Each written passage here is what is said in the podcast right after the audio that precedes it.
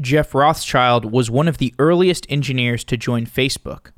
In the 1990s, Jeff had co founded Veritas Software and helped it to its IPO in 2004. After Veritas, Jeff worked on several other of his own companies. He was working with Accel Partners on investments when he started to learn about Facebook. Accel was an investor in Facebook, having made a large investment in 2005. After that investment, Jeff was helping the company with hiring. As Facebook built out its senior engineering leadership, Jeff realized that he would enjoy working with the company in a more active role. For the next 10 years, Jeff Rothschild worked as a VP of infrastructure software at Facebook. He helped scale the company's infrastructure and architect the technical strategy. By 2005, Jeff's entrepreneurial background included software companies ranging from storage management to gaming. His diverse skill set was useful for setting product direction as well as solving novel engineering problems.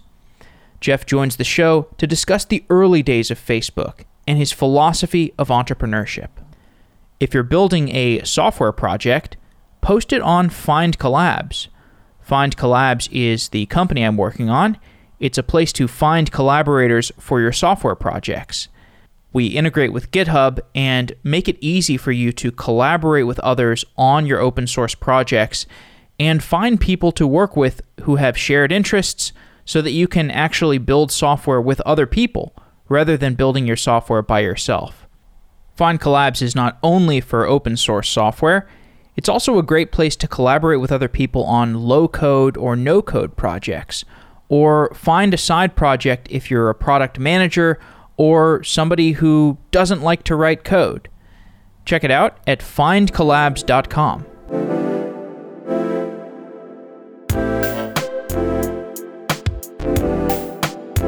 When you listen to Spotify, or read the New York Times, or order lunch on Grubhub, you get a pretty fantastic online experience. But that's not an easy thing to pull off, because behind the scenes, these businesses have to handle millions of visitors. They have to update their inventory or the latest news in an instant and ward off the many scary security threats of the internet. So, how do they do it? They use Fastly. Fastly is an edge cloud platform that powers today's best brands so that their websites and apps are faster, safer, and way more scalable. Whether you need to stream live events, handle Black Friday traffic, or simply provide a safe, reliable experience, Fastly can help. Take it for a spin and try it for free by visiting fastly.com/sedaily. Everybody needs a cloud platform to help you scale your company. Everybody needs a CDN. Check it out by visiting fastly.com slash sedaily.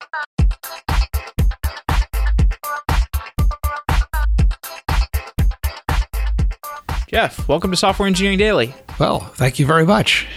You joined Facebook back in 2005, and some of the Facebook engineers who I've interviewed who were present around that time said that when they joined the company, they found some things surprising and almost alien to the way that the engineering and the product worked. What did you find surprising about the way that engineering at Facebook worked when you joined? I joined in June of 2005. Facebook was a very small company. Most of the code was written by Mark and his roommate, uh, Dustin Moskovitz.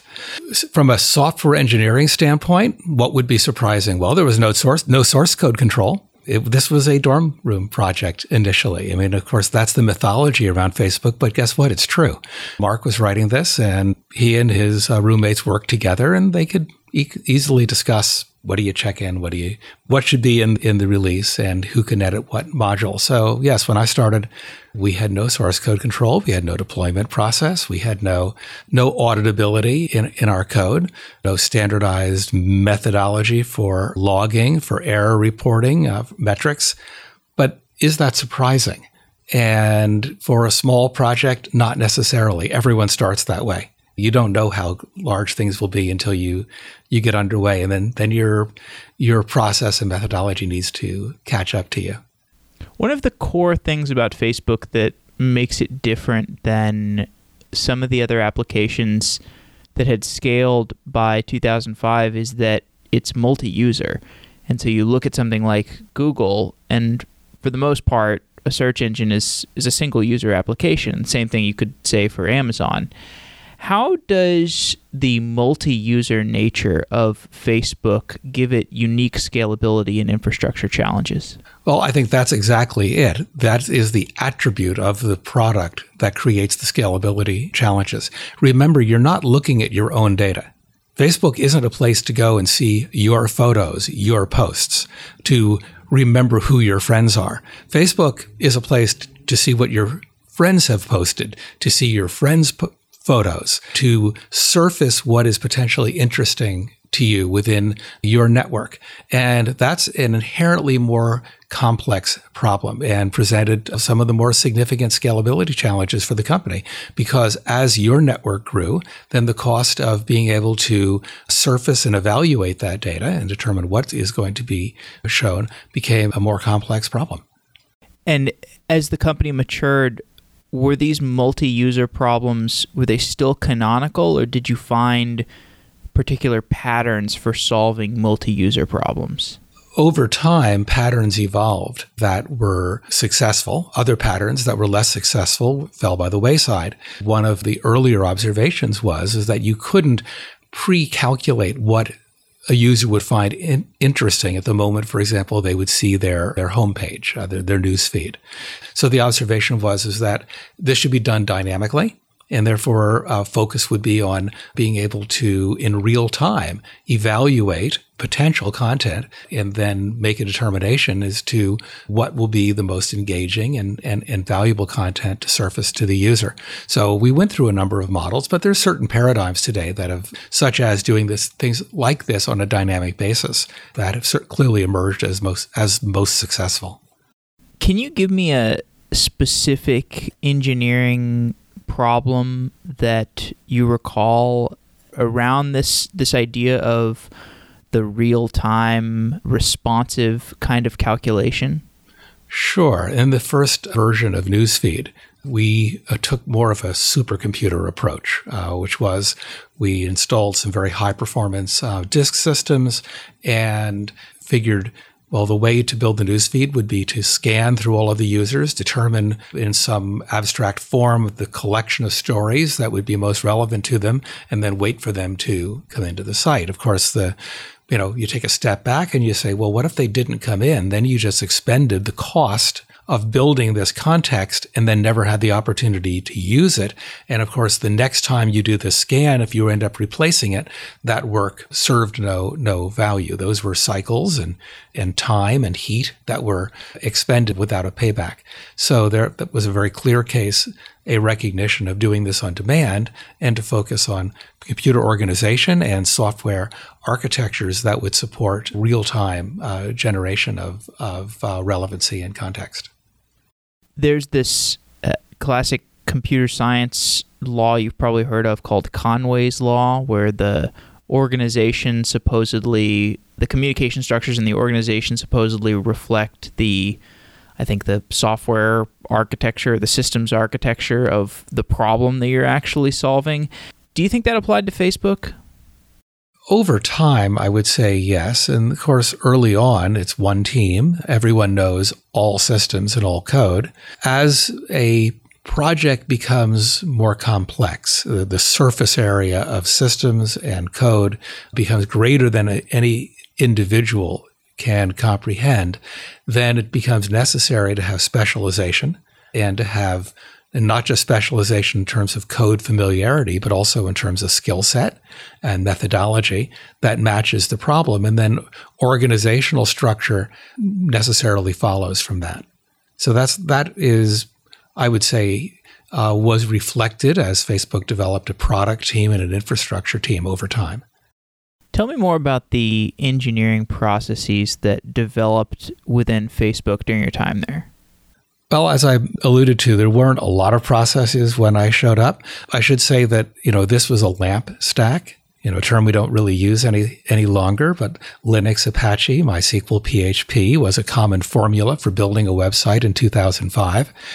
and recognition that the company wouldn't have been able to have moved quickly and developed this product without using open source software.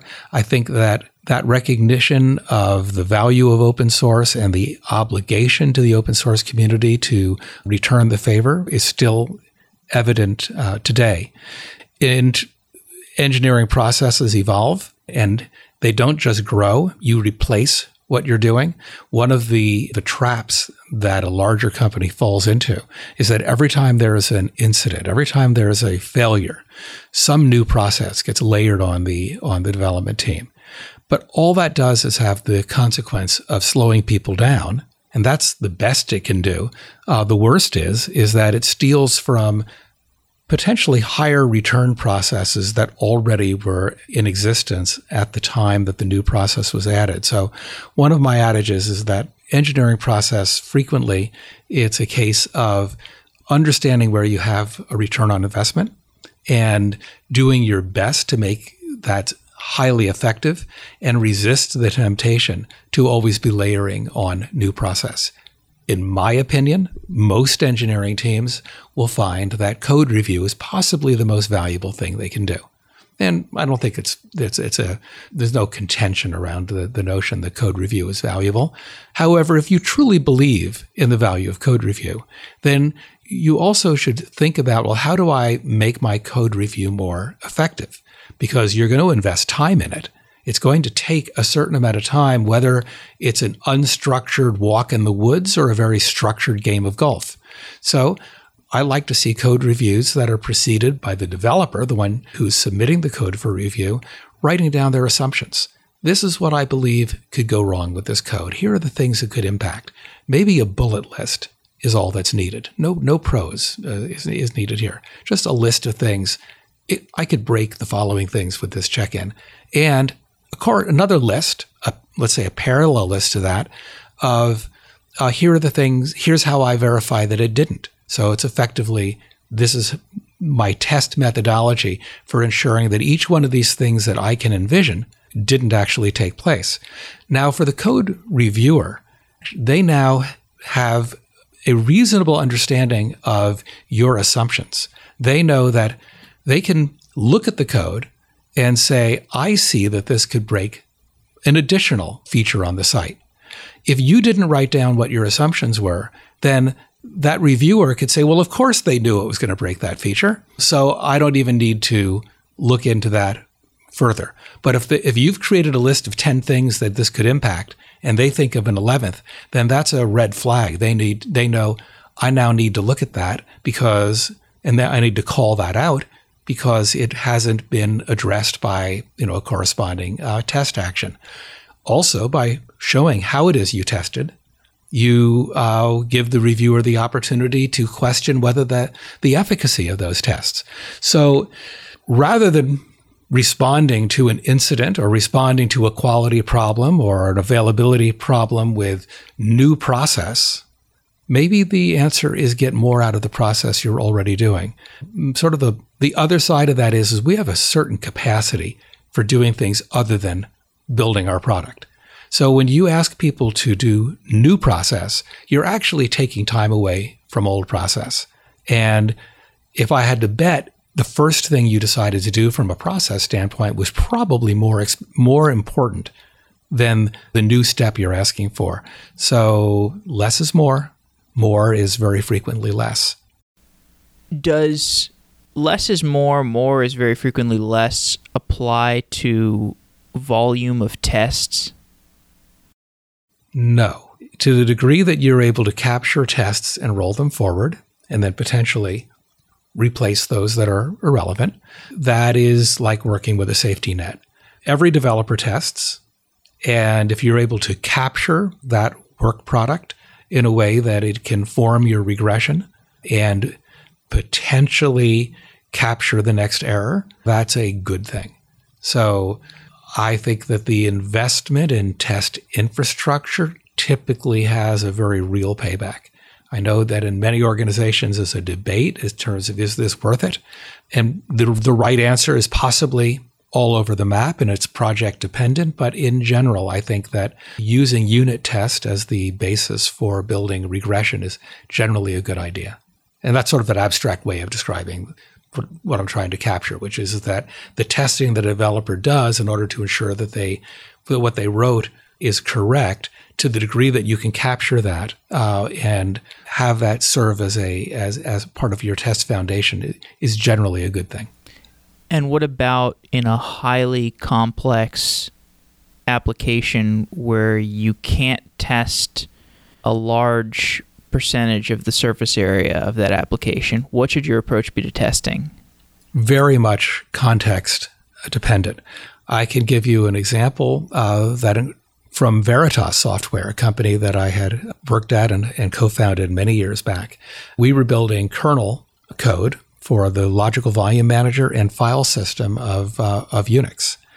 And our customers were computer vendors, uh, computer vendors who had teams of people who, prior to uh, being approached by Veritas, owned that functional area of the operating system. Not surprisingly, there were a few people who might have resisted the notion of, of, of, of their company buying the, the piece of software that potentially defined their career.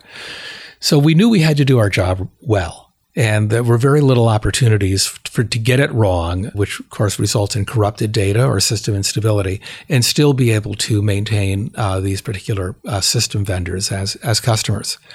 So we made an, a very rigorous investment in a testing methodology where we could encapsulate both kernel level code, so device driver code and application code, and exercise every potential API return back into that code. So if you're calling some system call and there were seven different error returns over the course of testing, uh, our test framework would insert those errors back into your code so that you could then exercise all of the code paths that would be very difficult to exercise in a live system, such as the kernel's out of memory buffers. Well, if the system kernel's out of memory buffers, whatever instrumentation you're using isn't going to tell you anything.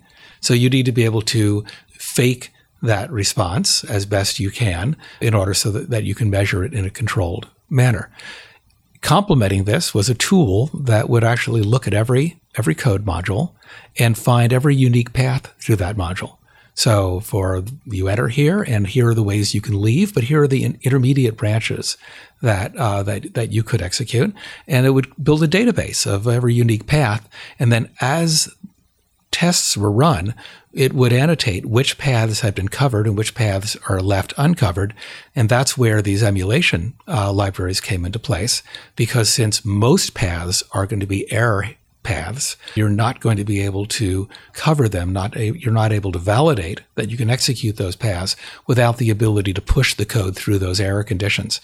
And a priori, we set a path coverage target for our code. I think 70% of, of paths were covered for application code. Maybe it was 90% for uh, kernel level code, and used the test methodology to uh, drive ourselves to those points, in which case we could declare victory and ship the product. That was an appropriate methodology for a company that would have had a difficult time surviving significant data loss or introduction of instability in, in a customer system in a different environment, of course, that type of, of, of, that level of rigor is probably the wrong trade off. So it's very much context uh, dependent. Were there any ways in which uh, that kind of simulative testing was useful for Facebook in exploring the kinds of paths that would be hard to enumerate in testing infrastructure? It's dangerous when you say, well, how does engineering work at Facebook? Facebook is a big company. Facebook has kernel developers and they their their life and their their their day is spent very differently than uh, someone who's working on the analytics team and and it's going to be very different from someone who's uh, working in product or is building uh, mobile code. So it's not going to be a one size uh, fits all methodology. So, yes, what I was describing would be appropriate for a kernel developer, and wouldn't surprise me if kernel developers uh, at Facebook and other organizations today adopt similar, similar levels of rigor. You alluded to your experience with Veritas. You've started several companies prior to joining Facebook. When you joined Facebook, did you have a feeling of uh, kind of adult supervision? I've been through this rodeo before. Here's how you do the entrepreneurship thing. Or was it more of a beginner's mindset? Some of both. It's a terrible mistake to assume that what is ahead of you looks just like the past. In fact, if, if that were the case, it give up today because it's, it's not going to be interesting. So what attracted me to Facebook was that this was a challenge that I personally hadn't seen before, and also was a product that people cared about. Uh, when I first showed up, and I was only going to spend maybe two weeks uh, helping Mark and the team recruit some engineering leaders and, and operations team folks. I wasn't really planning to work at the company. But after a few days, I took a look at the mailbox, the, the inbound email, and I think there were 70,000 messages had queued up. It, again, this was a very small team and had a, 2 million users at that point. So the, the ratio of people to, uh, to users, or users to people is very high. But what impressed me was the sentiments of people using the product to the degree to which they felt that it made a positive impact in their life in terms of their ability to integrate into a new environment. You had uh, people show up at college and they don't know anyone there but Facebook served as a tool for them to be able to form these new relationships and discover who was around them. It also helped them maintain connectivity back to people who've gone off to different schools. They had friends who were at other universities. And again, we were just a, a college uh, product at that point in time. But it was a very clear message of this is enriching people's lives and made people happy. And you know, there's companies that spend a lot of money trying to convince you that they make you happy. Uh, think of uh, a soda company who believes that their, you know, their flavored water, you know, they might spend hundreds of millions of dollars a year trying to convince people that their brand of sugar water will make your life go better than another brand, but they don't really make people happier. This did. And that really meant something to me. Veritas was a successful company. We had one and a half billion dollars of revenue, a little bit more. We had 5,000 customers. This was a successful firm, but I never got a letter from a system administrator who said that they were happier because of the Veritas Volume Manager. Just never got that letter. And here was a whole mailbox full of, of, of people who said this made a difference in their lives. And I was just intrigued by that. It made me think maybe I don't want to just do this for two weeks. Let me try to understand what it was about. And I took a little bit of time to really understand what Mark was trying to do and made that commitment to, to stay on.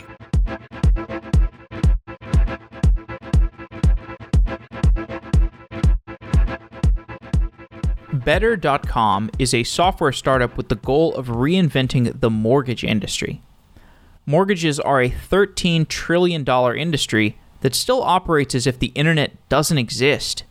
And Better.com is looking for engineers to join the team and build a better mortgage experience. The engineers at Better.com are attacking this industry by bringing a startup approach into an industry filled with legacy incumbents.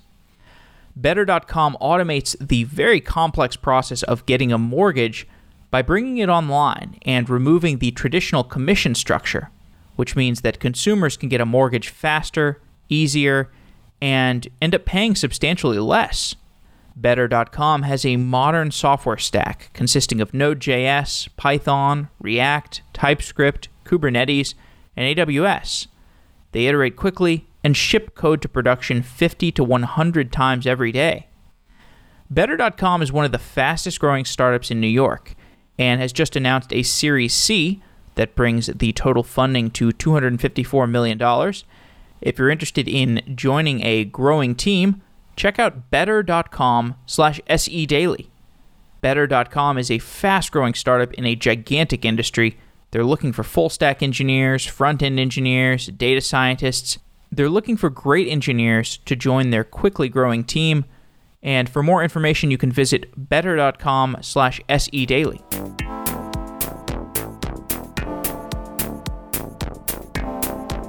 My sense is that your sense of intrigue and curiosity has led you down a number of alleys, some of them blind alleys, some of them very useful detours to your life that wound up being successful.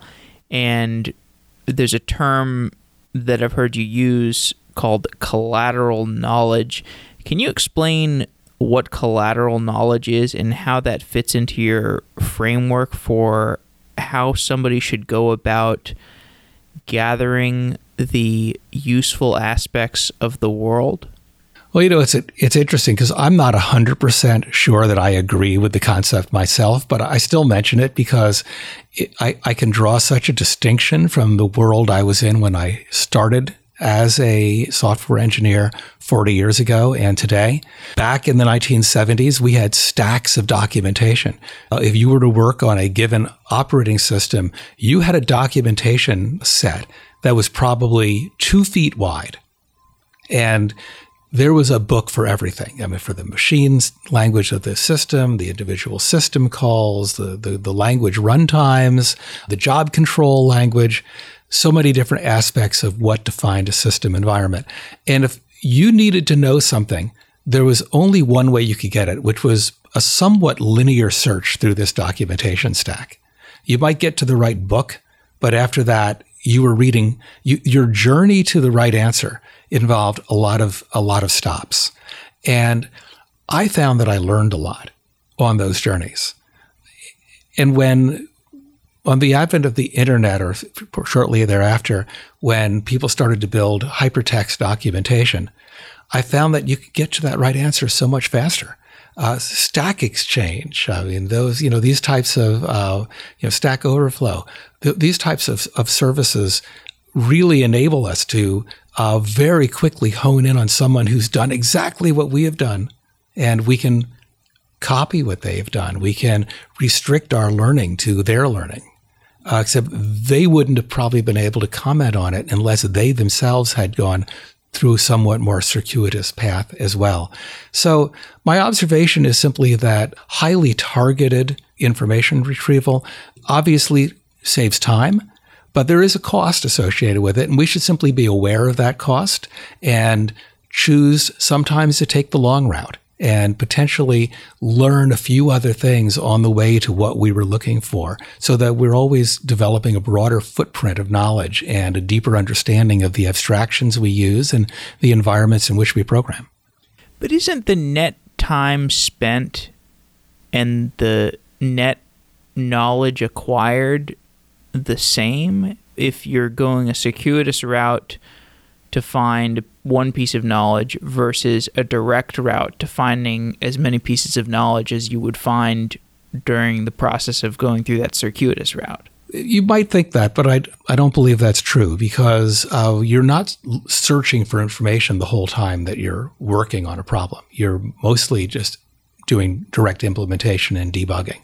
The points in time where you go out to find something new, uh, those are relatively infrequent relative to how you're spending the rest of your day. So the difference would be between, let's say, you need to know how does this, some behavior, some side effect of a system call.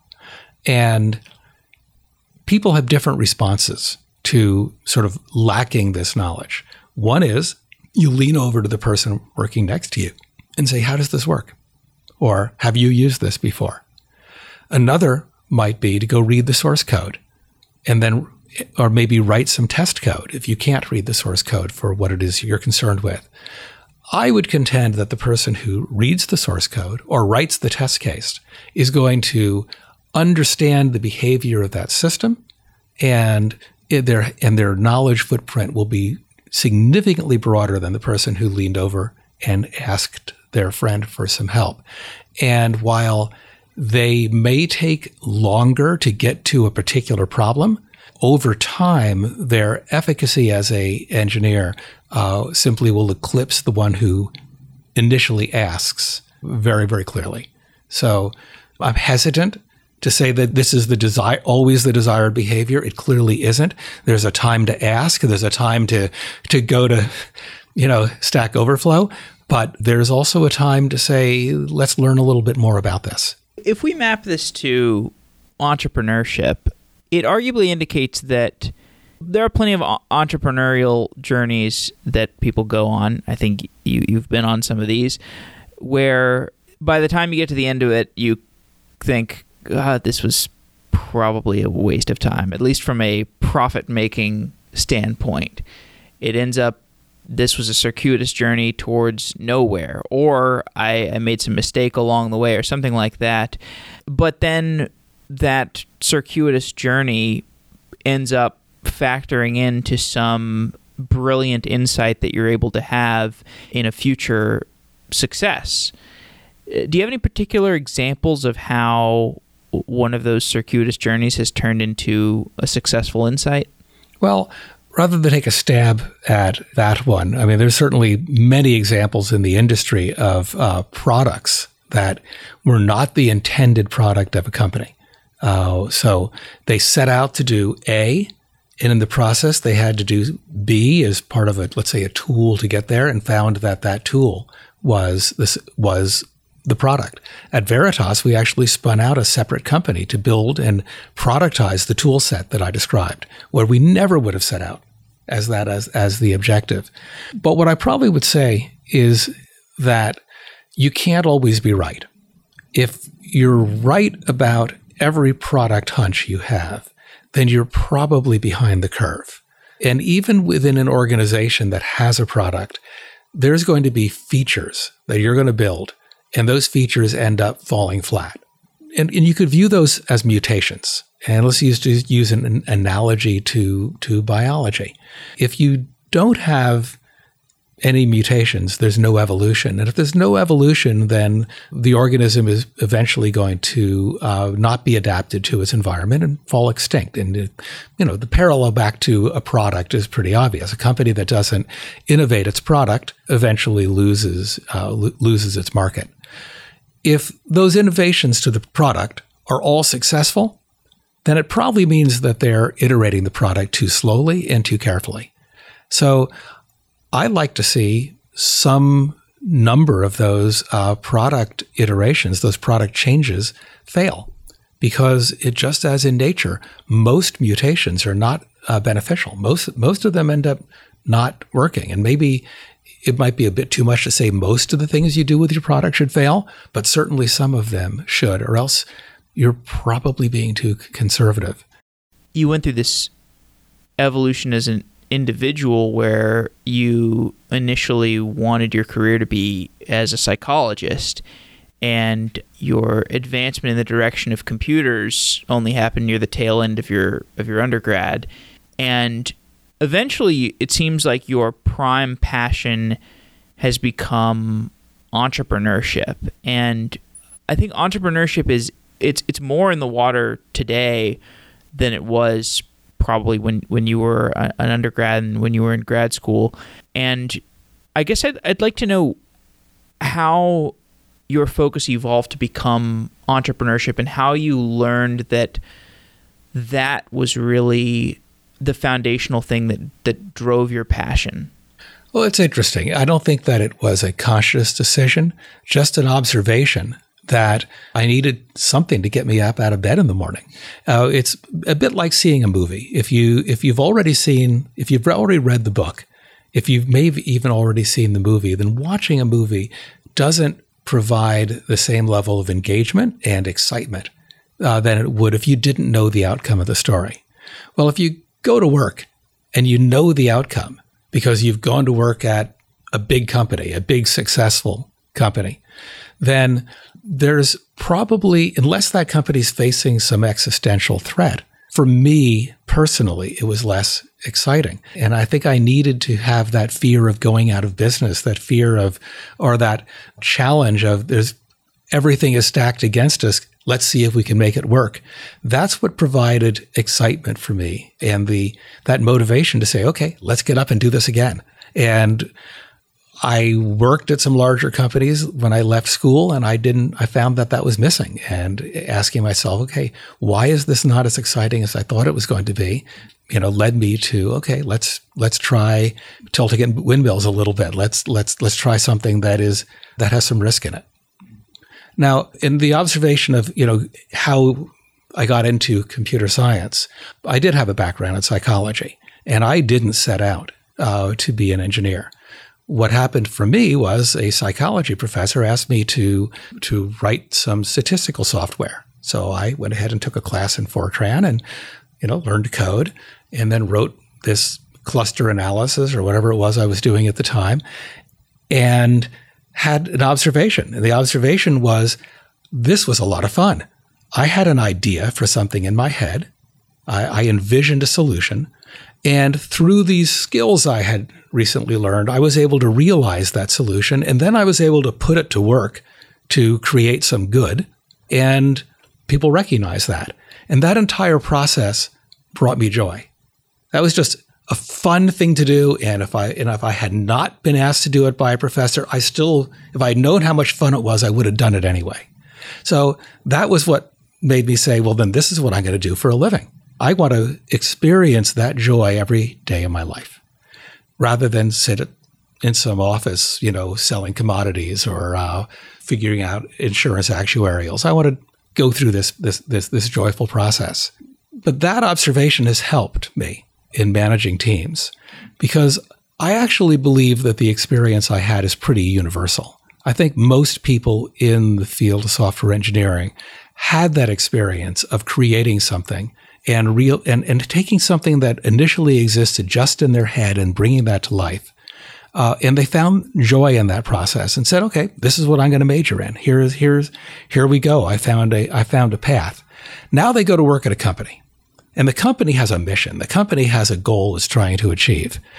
And immediately there's this tension between I have ideas of my own and I want to realize them. And I'm now part of a team where everybody needs to row the same speed and the same direction and, and stay in cadence. And maybe the it, it doesn't isn't necessarily a slave galley. Uh, so maybe it's not quite that um, that grim an analogy, but it isn't the same thing you experienced when you were starting out. And in fact, I would say that I I probably have interviewed thousands of people over the last forty years. I still am waiting some for someone to tell me in the interview that the reason I chose computer science as a career is because I'm excited about the idea of implementing other people's ideas. Nobody has ever said that to me. Nobody, obviously, nobody ever will. However, it raises a bit of a paradox. How can people be, how do you make people happy in a job where there actually is going to be some constraint and some discipline uh, when the thing that brought them into this actually was the freedom of, of being able to work on what interests you and being able to exercise this creative process. And I believe this is where good management comes into play. I believe that recognition of this tension is what separates a, an effective manager from one who who is is simply stumbling through the job.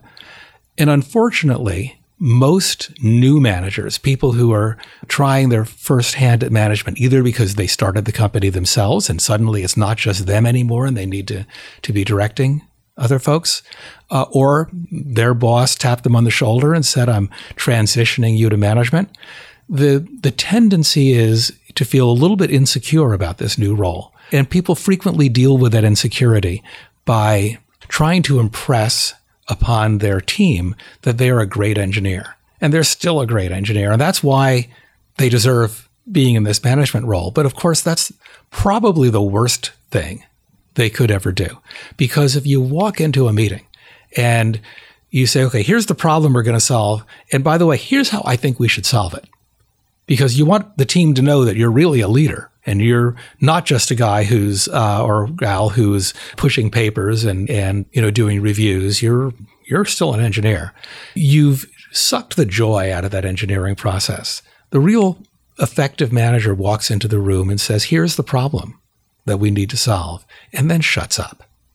And if even if they have a strong idea in their mind of how that problem should be solved, just keep quiet. Let somebody else put the ideas on the table. And if you think that the idea being presented isn't as good as what you would suggest uh, as what you were thinking, then the right way to bridge that gap is ask some questions. How will it deal with adding these features in a later release? How will it address integration with this other product? And you just might be surprised that uh, the person who put that idea forward has a really good answer for it. And, you know, they, but you, uh, get a good job in keeping quiet. Uh, you, you, that was an effective approach. You also may find that someone scratches their head and say, well, I didn't think about that. So here's a 10 degree course correction. And then they change what they're proposing. But at the end of that, it's still theirs. It's still their idea. They have the intellectual ownership of that work. And as a manager, you should, your objective is to leave that room with the largest number of people feeling that they have intellectual ownership of the work product of the team. Because by addressing people's emotional engagement with their work, all of the other things that you need to do as a manager suddenly become easier. Schedules, quality, commitment, communication. All of these other dimensions that we think our job are our primary job actually are a lot easier to achieve if the team feels I, there's something of me in this. I'm doing it because it's my idea. I have a stake in its outcome and not just a financial stake due to the success of the company. Because as an organization grows, you lose that. By the time you're at a few hundred people in a company, most people realize that their own contribution is, is probably not going to be directly affecting the outcome. So as a manager, you need to have different tools. And I think that recognition of why people got into software engineering and focusing on emotional engagement as your primary metric of success as a manager uh, is going to lead you to success with with your team and success of the people on your team. So that approach works well for a manager that can go to their team and say, "We're building X. You have the freedom to do it go. And the team can get riled up about and excited and passionate about solving X however they want to. Well, I wouldn't just say go. I think that it's tell me what you're going to do. I strongly believe in managing through questions. To the degree that you can avoid avoid definite assertions about an architecture or design, the stronger you'll be as a manager. If you ask questions about the behavior of a proposed system, you haven't transferred ownership of the idea to yourself. So it's not just a question of go, but it's knowing how to interact with your team.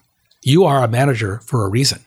I mean, it is that you have this insight. It is that there's that you are able to assure uh, the efficacy of the work product from that team. It's just how you go about it makes the difference in terms of whether the team owns that work or whether you own that work. Certainly. But what if I'm the engineer that says, I'm not passionate about X. I don't want to work on X. I want to go and invent Y. Or I want to go and work on Team Z. Is there a way to reliably retain and please those engineers, or are some of those engineers just going to be the ones that end up leaving the company to do their own thing? Probably a little bit of both. Certainly, if the company is at a state and a scale where you can accommodate their interest in Z and that actually is aligned with an objective of the company, then that's probably the right answer.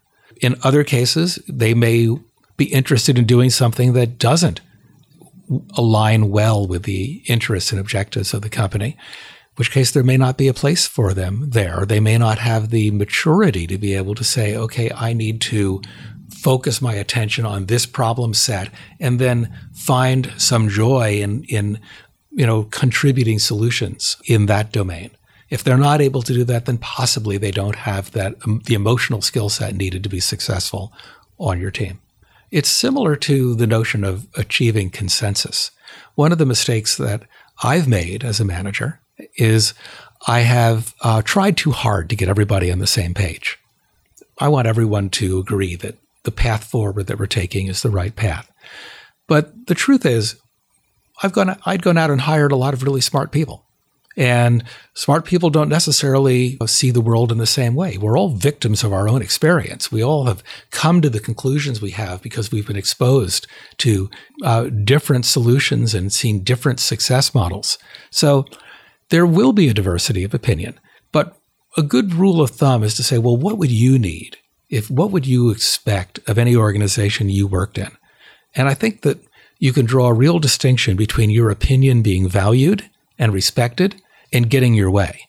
People who need to get their way probably are going to be toxic to a team because they're not always going to get their way and then they're discontent and and that discontent it can be contagious it can lessen the experience uh, for for those around them but you do expect that your ideas are valued and so as a manager your goal relative to this issue of consensus is solicit everyone's opinion uh, especially someone who should have an opinion in the area because it's close to the domain in which they are working or have worked in the past so value people's opinion, make a decision, make that decision as openly as possible. Here is why we made the decision this way. Acknowledge that input that you're not following. Joan may have had an idea that uh, is really interesting and may have been the right answer. In fact, it may actually be the right answer, but we're going to go down this other path and we're going to keep measuring it and we'll keep an eye on it because if it isn't right, then we're probably going to want to go back to the idea that this other individual had had submitted. So by acknowledging and valuing as many of the opinions of a team as you can do gracefully and sincerely, you create an environment where people are comfortable putting ideas on the table. It doesn't have to be the winning decision.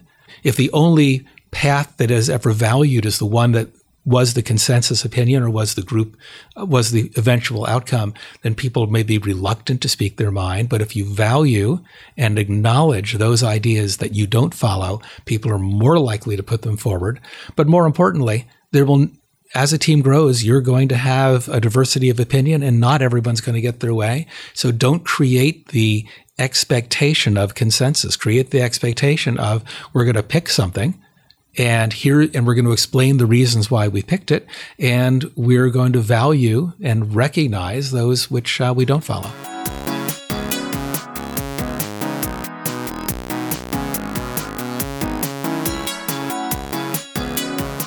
As a programmer, you think in objects. With MongoDB, so does your database.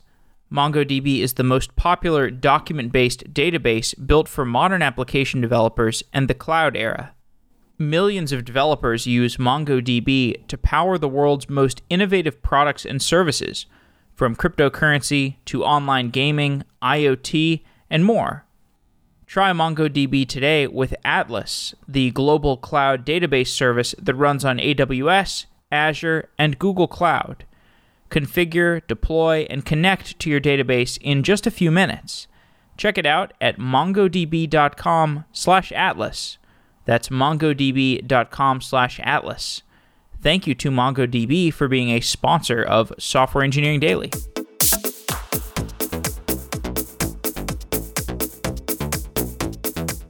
Facebook was started before the cloud became present or or uh, popular, and as a result of that, Facebook scaled and developed a ton of platform infrastructure that is unique to Facebook. And my understanding is that an engineer who's building product inside of Facebook has an experience that is not unlike somebody who has access to a cloud provider with a, a wide breadth of tools available. But it's not completely like somebody using the cloud providers that people are familiar with. It it has its own it has its own unique characteristics. And now I, I know you you left the company, you you were um, you know gone by 2015, so you know the platform infrastructure has no doubt changed a ton since then. But do you have a sense of how Facebook's platform infrastructure and platform engineering is completely unique from anything else that you've seen in the industry? I would say that Facebook has traditionally valued open source. I mean, we, we wouldn't have gotten started as easily without open source being available. And Facebook has contributed quite a bit back to the open source community. So many of the tools and systems in use at Facebook uh, are found outside the company. uh, things like React, Cassandra, you know, improvements to Memcache, uh, lots of infrastructure components were initially started there. So it's probably not accurate to say that it is unlike what you find outside the company. But there's going to be other systems that don't really offer what wouldn't make sense as an open source product. Uh, they're too tightly integrated to the product itself, to that is the Facebook experience or to other internal systems, and they're not good candidates for open sourcing.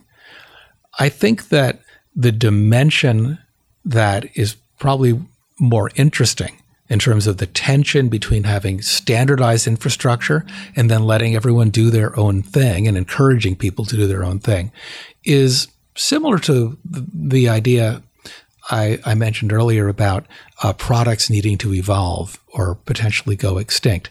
If you centralize architecture or you centralize infrastructure, and you use common services for everything you do, you certainly can achieve a great deal of symmetry in your software, commonality in the way uh, reporting and, and, and logging are done and that, that metrics are serviced. So there's a lot of efficiency that comes from that. But then you're going to lose that opportunity to potentially be using a best of breed service that uh, might more accurately match the new demand of whatever problem it is you're working on. So the trick is finding the balance between always using the existing infrastructure that is sort of horizontally deployed and common across projects and building new things. But if you if you go too far to just using the common infrastructure, then you're not going to be evolving. You won't be exposed to new open source projects that somebody wants to try out or a new architecture that someone envisions and and and wants to develop. So it's a bit of a fine art and I can't say that any manager is ever going to get this 100% right, but you need to you need to strike a balance.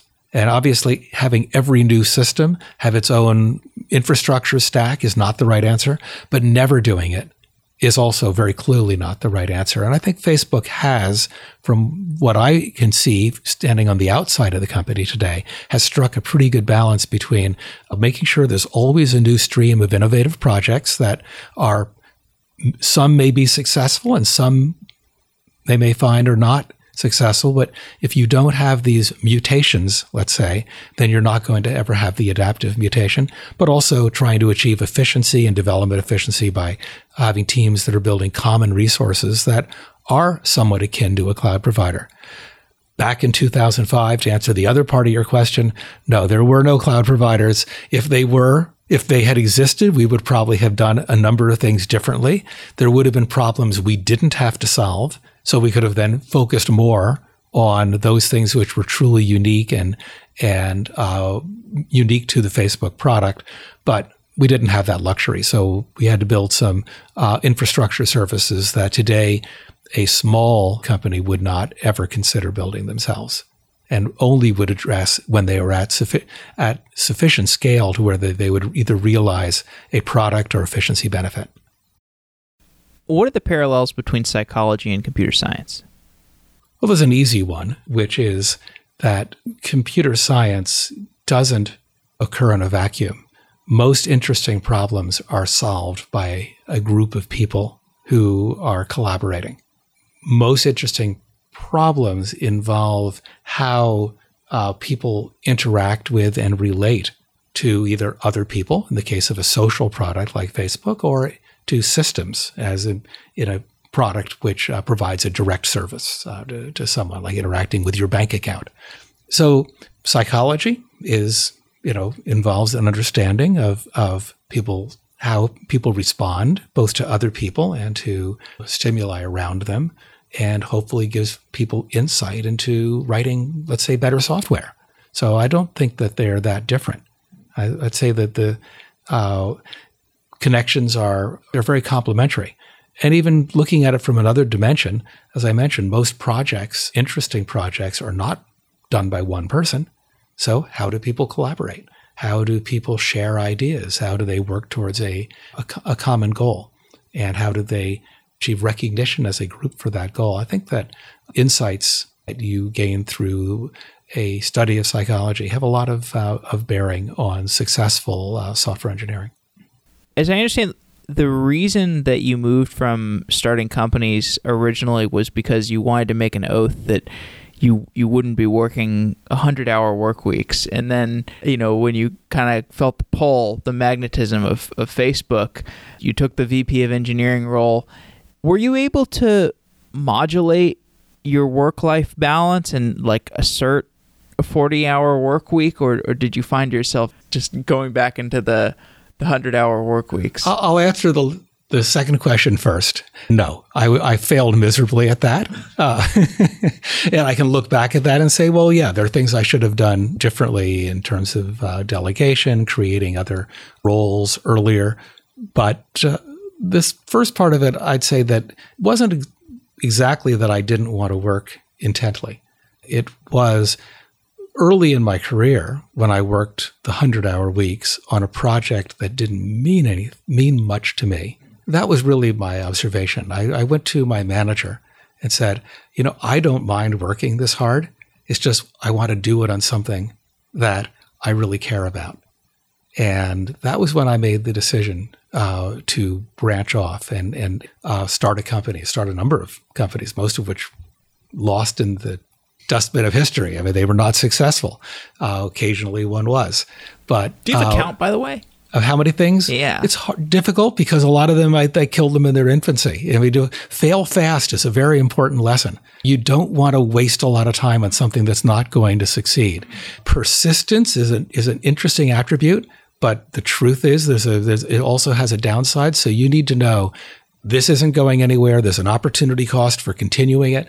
Let me try something else. So there were countless projects that I started up, you know, on my own. And they never saw the light of day, nor did I ever involve somebody else in it because I decided that there was no there there early on. But I think that's true for, for most of us. We have more ideas than we have good ideas. And and the truth is is that ideas really aren't what build a company. It's execution. You need to do something which is going to be important to some audience. One of the mistakes that I find that budding entrepreneurs often make is that they're trying to provide a little bit of value to a lot of people. And that's a really hard thing to do in starting a company. It's hard to convince somebody to use your product. Sales is incredibly tough.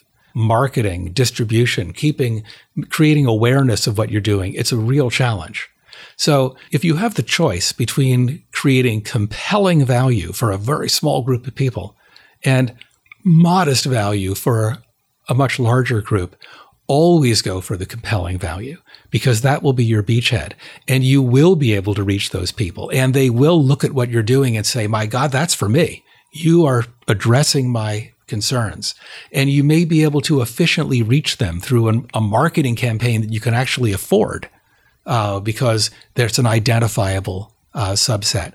And the sales process isn't going to take you nine months because the value proposition to that customer is so high.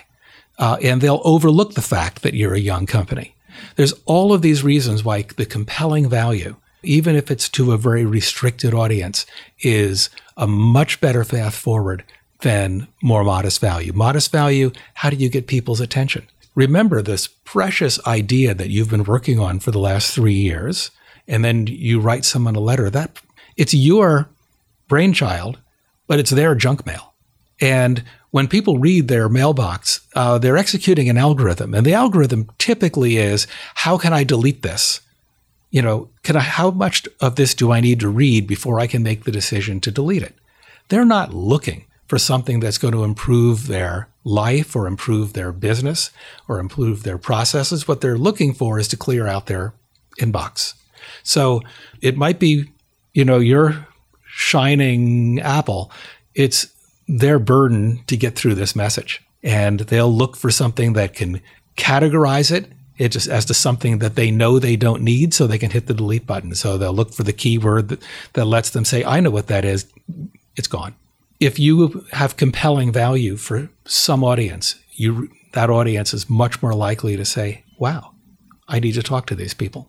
So probably that's the number one mistake. Now, we make as new entrepreneurs, and I certainly have did that enough times Obviously, if you can provide compelling value for everyone, well, then you're Google, your Facebook, your LinkedIn. But that's a tall order. So I think that your choice generally is that compelling value for a smaller audience versus modest value for a larger one. And my prejudice is to go with the with the smaller one. Another aspect of being an entrepreneur uh, is that you need to be able to tell a story. If you can't tell a story around your product that shows this is life without your product and this is life with your product, and you can't make that compelling argument that the second scenario is better in a, some meaningful way, then you probably shouldn't be building the product. So it's essential that you be able to tell that story. And inability to, to tell that story is probably a reason not to do it. Maybe it's a bit of an oversimplification, but I like to say that simple always wins, that what you, your product should be simpler than what people do today on some dimension, maybe simpler to use. Perhaps it's just simpler to understand, maybe simpler to buy. I mean, it's just an easier way to be able to buy it or simpler for your sales organization. The whole sales process is easier. But there's going to be some dimension of simple and hopefully more than one that you can claim as yours.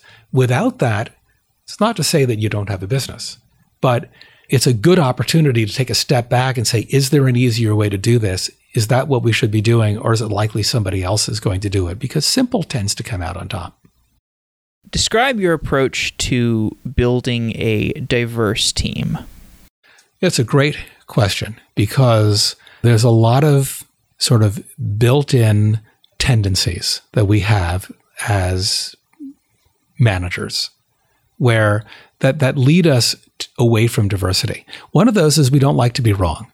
We want to make safe hires. We want the largest percentage of the people we hire to hit the ground, quickly become effective, and have be a long term success within the company.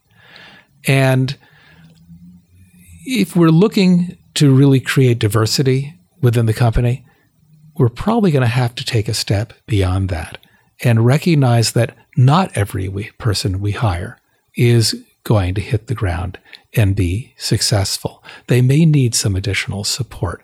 Possibly they're not going to succeed. But if you don't give them the opportunity, you're not helping anyone. So, how does this play into diversity? Well, look at what an HR team does. They look at, they get resumes and they filter those resumes. Ah, this looks to be the background of the people who've been successful here.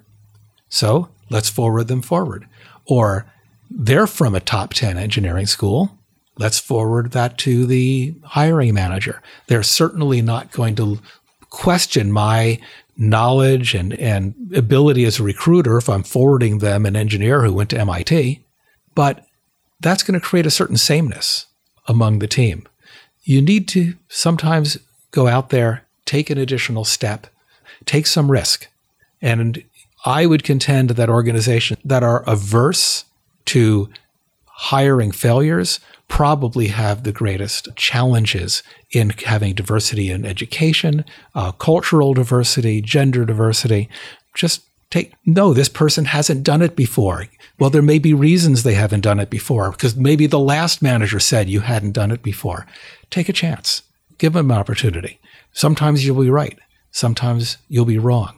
But uh, you're always wrong if you just say, I'm only going to hire the person who's, who was previously successful at this job or has a background that matches the people who were. I thought the approach of Facebook, and I could be totally wrong about this, was you don't want the false positives. You'd rather have an excess of false negatives, meaning like you'd rather have not hired a person who actually would have been a good fit than hire the person who's going to maybe end up being a bad fit because the bad fits have ex an excess of downside to oh, them. Oh, I'm not really speaking from position of saying this is how it's done at Facebook. I'm really addressing really across the industry. Why is it that we have had such a hard time breaking out of the mold?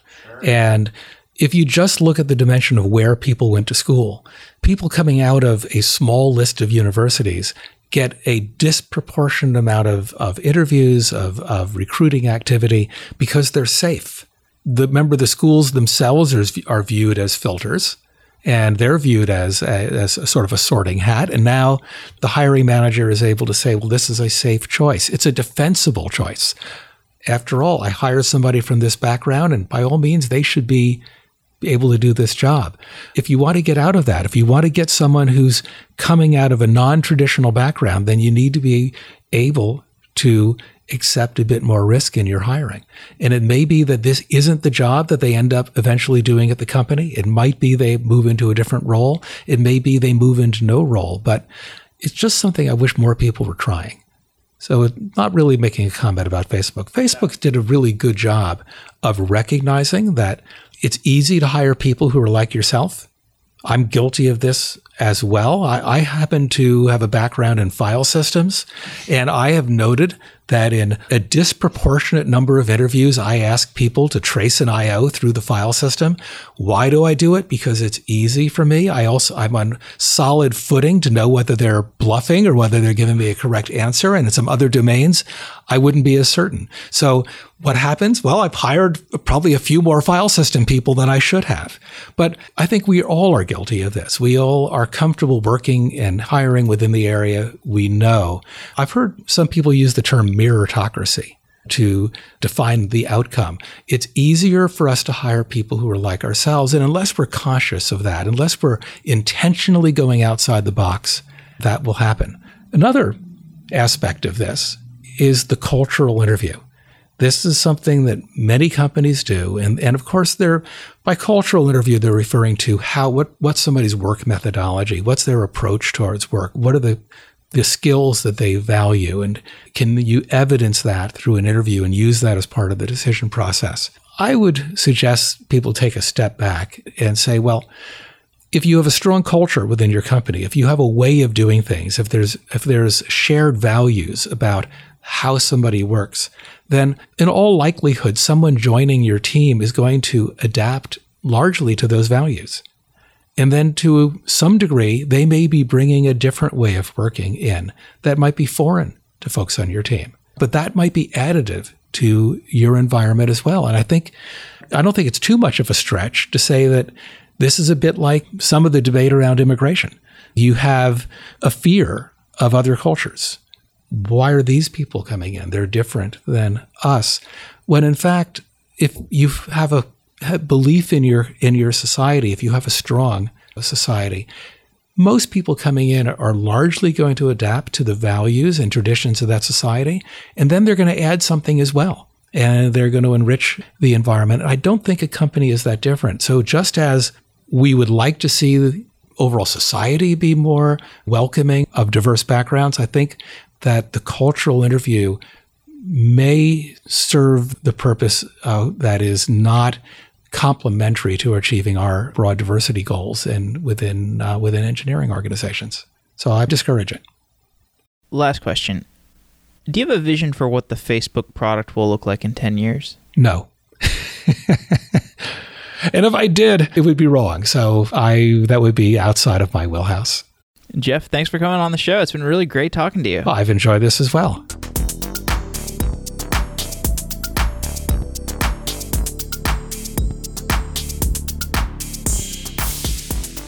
You probably do not enjoy searching for a job. Engineers don't like sacrificing their time to do phone screens, and we don't like doing whiteboard problems and working on tedious take home projects. Everyone knows the software hiring process is not perfect, but what's the alternative? TripleByte is the alternative. TripleByte is a platform for finding a great software job faster TripleByte works with 400 plus tech companies, including Dropbox, Adobe, Coursera, and Cruise Automation. TripleByte improves the hiring process by saving you time and fast tracking you to final interviews. At triplebyte.com slash sedaily, you can start your process by taking a quiz. And after the quiz, you get interviewed by TripleByte if you pass that quiz. And if you pass that interview, you make it straight to multiple on site interviews. And if you take a job, you get an additional $1,000 signing bonus from TripleByte because you use the link triplebyte.com slash sedaily. That $1,000 is nice, but you might be making much more since those multiple on site interviews would put you in a great position to potentially get multiple offers, and then you could figure out what your salary actually should be. TripleByte does not look at candidates' backgrounds, like resumes and where they've worked and where they went to school. TripleByte only cares about whether someone can code. So I'm a huge fan of that aspect of their model.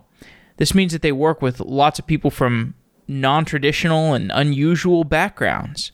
To get started, just go to triplebyte.com slash sedaily and take a quiz to get started.